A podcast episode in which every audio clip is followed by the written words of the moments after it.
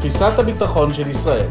סדרת שיחות עם דוקטור צ'אק פרייליך, לשעבר סגן יושב ראש המועצה לביטחון לאומי. מראיין דוקטור אמיר גילת. אנחנו מייחדים את הפרק הזה ליחסי החוץ של ישראל בכלל וליחסי ישראל ארה"ב בפרט. שלום צ'אק. שלום רב. אז תן לנו ככה תמונת מצב עכשיו בהקשר של תפיסת הביטחון הלאומי של ישראל, מה הזיקה של התפיסה הזאת ליחסי החוץ של המדינה. קודם כל כשאנחנו מדברים על המונח ביטחון לאומי להבדיל מביטחון, אז זה מוסיף מיד את ההיבט הדיפלומטי, המדיני, זה מוסיף גם uh, מרכיבים נוספים כגון העוצמה הכלכלית של המדינה. בנושא ביחסי החוץ יש חדשות טובות וחדשות לא טובות. החדשות הטובות הן שלישראל יש היום יחסים עם יותר מדינות מאי פעם. אמ, עם חלק מהמדינות זה לא רק יחסים דיפלומטיים, זה גם יחסים צבאיים טובים, וכמובן הממד הכלכלי שכולם רוצים. החדשות הלא טובות הן שדה-לגיטימציה של ישראל בדעת הקהל העולמית היא חמורה מאוד, היא קטסטרופלית. אני אתן דוגמה אחת, יצא סקר לפני שלוש-ארבע שנים, המדד, עשו את זה בחלק גדול ממדינות העולם, אה, הפופולריות היחסית של המדינות השונות, וישראל הייתה במקום הרביעי מלמטה, מתחתנו רק איראן, צפון קוריאה וסודאן. עכשיו, זו חברה מאוד מאוד אה, לא נעימה לי להשתייך אליה.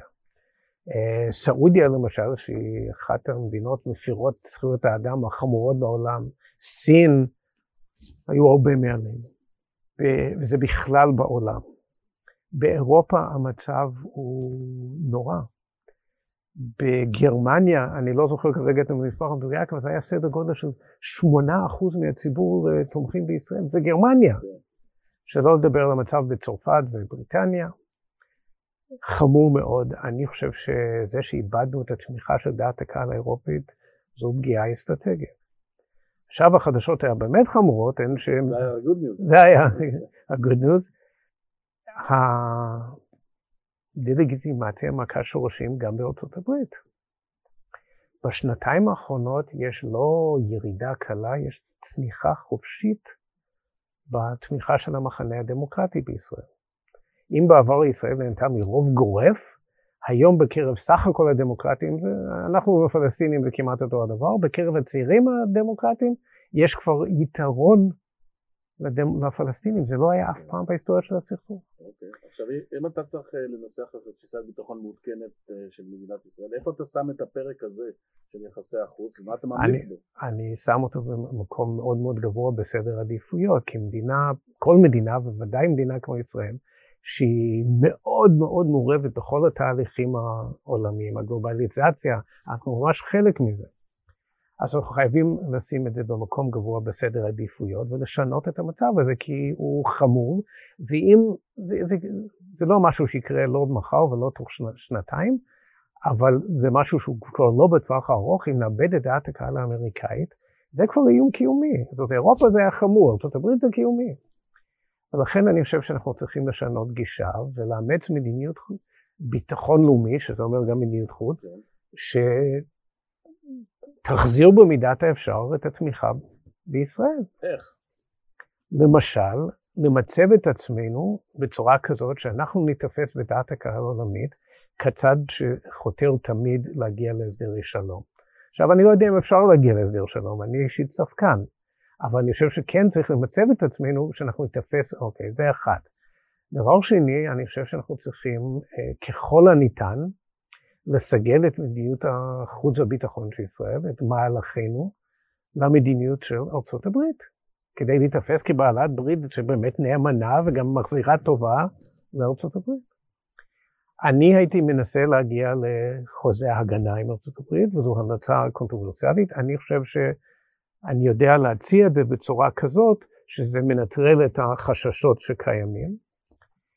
אני חושב שצריך אה, לקדם את אה, מה שקיים כבר עם המדינות הסוניות אה, כמדווח, כמתחת לפני השטח, עם, אה, עם מדינות המפרץ ועם מצרים וירדן. לפעמים אנחנו צריכים לנקוט מדיניות שתקשה עלינו, אבל שתהיה נוחה למצרים וירדן. כי אם הסכמי השלום איתם ייפגעו, המחיר הוא אסטרטגי מבחינת ישראל, הוא ראשון במעלה. אז אני לא, לא מדבר על לוותר על אינטרסים חיוניים, אבל איפה שאפשר טיפה להוציא את העוקץ מהדברים שמפריעים להם, אוקיי. ואני חושב, מול מדינות העולם צריך אה, לפתח אה, אסטרטגיה ממוקדת פר מדינה, מה עושים כדי לשפר את היחסים. הודו לחוד וסין לחוד, הודו, באפריקה. מצוין, כן. לא גזירה שווה לגבי כל אחד. ודאי שלא. עכשיו, אי אפשר לגבי כל מדינה, גם ביאה ונביא, אנחנו לא נעשה את זה. אבל ודאי המדינות העיקריות, ומול אפריקה בהכללה, ודרום אמריקה, ברור שאני עושה פה עוול לכל מדינה, אבל... עכשיו, מה עם יחסים דיפלומטיים עם אה, מדינות ערביות שאינן חתומות אה, כיום על חוזה של מדינת ישראל, אבל יש קשרים כאלה ואחרים? מה המשמעות של זה?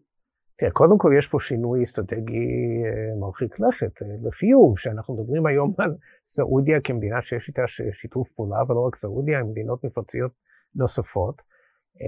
אלה מדינות שרק עד לאחרונה קראו להשמדתה של ישראל. אז אה, זה שינוי מאוד חשוב, ובתחילת 2018, אם אני זוכר נכון, אה, יורש העצר הסעודי, שכנראה הולך להיות המלך בעתיד, יוצא בהצהרה שהוא מכיר בזכותה של ישראל להתקיים כמדינה יהודית במזרח התיכון. זה רגע היסטורי, שאני חושב שלא קיבל מספיק תעודה בארץ. אז פה צריך במידת האפשר למצות אה, כל האפשרות לשיתוף פעולה איתם. זה לא משום שהם אה, התאהבו בתנועה הציונית, הם לא, יש לנו יריב משותף, איראן, זו הסיבה, אוקיי, אבל על זה אפשר לבנות גם שיתופי פעולה נוספים. אה, אני חושב שעד שתהיה איזושהי התקדמות משמעותית בתהליך המדיני, כנראה שהמדינות האלה לא יכלו לצאת מהארון איתנו. אבל גם מה שהושג זה שיפור מאוד חשוב. אוקיי, ולסיום הפרק הזה של אה, יחסי החוץ, אתה הזכרת קודם אה, ברמז, אולי תרחיב טיפה לגבי התפקיד, המעמד והתקציב שצריך לקבל אה, משרד החוץ הישראלי. תראה, משרד החוץ תמיד היה במקום שני, משום מה שאמרתי מקודם, שמדינת ישראל קמה מתוך סערת המלחמה, ולכן המשאבים הלכו לצבא ולמערכת הביטחון בכלל. בעשורים האחרונים חל פיחות עוד יותר חמור במעמד המשרד, בין היתר כי היו סדרה של איושים תחת ממשלות שונות, אה, של שרים שמונו לאו דווקא מתוקף אה, נאמר, עניינם בענייני חוץ ומומחיותם בענייני חוץ, אלא מטעמים אחרים, זה פגע במשרד. והיה תהליך שפגע אולי עוד יותר, בזה שבעצם הסמכויות העיקריות שלו, או תחומי העשייה החשובים שלו, פוזרו בין גופים אחרים. לשכת ראש הממשלה, כל מיני לשכות ראש הממשלה, לקחו לעצמם את האחריות לנושא האמריקאי, לנושא הרוסי, לתהליך המדיני, לקשרים מיוחדים. קשרו את זה למקצוענים. אה, לפחות חלק מזה, לא, לגיטימי, בימינו בכל המדינות יש איזו תופעה כזאת של ריכוז, אבל אם אתה לוקח את הכל, אז מה השאירו למשרד החוץ? את הדברים הלא חשובים ואת הניהול היומיומי. מה ההבדל בהקשר הזה, להבדיל כמובן בין אה, משרד החוץ הישראלי לסטייט דפארטמנט?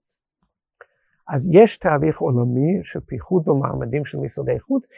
תראה, פעם כשרצית לשלוח מסר למנהיג זר, היית שולח איגרת דרך, דרך שגריר, וכעבור חודש, חודשיים, שלושה, האיגרת נמסרה. היום אתה מצייץ בטוויטר. היום, רציתי להגיד, היום אתה מרים טלפון. נכון, קודם כל אתה מצייץ היום, הדברים השתנו. ולכן יש באמת פיחות אה, בכל העולם במעמדים. אצלנו התהליך הזה הוא הרבה יותר uh, חזק. מהסיבות שאני מניתי מקודם. אצלנו הרבה יותר אקוטי. ואצלנו הרבה יותר אקוטי. שיחסי החוץ זה חלק מתפיסת הביטחון של ישראל. חד משמעית, הביטחון הלאומי. תודה רבה לך, צ'אק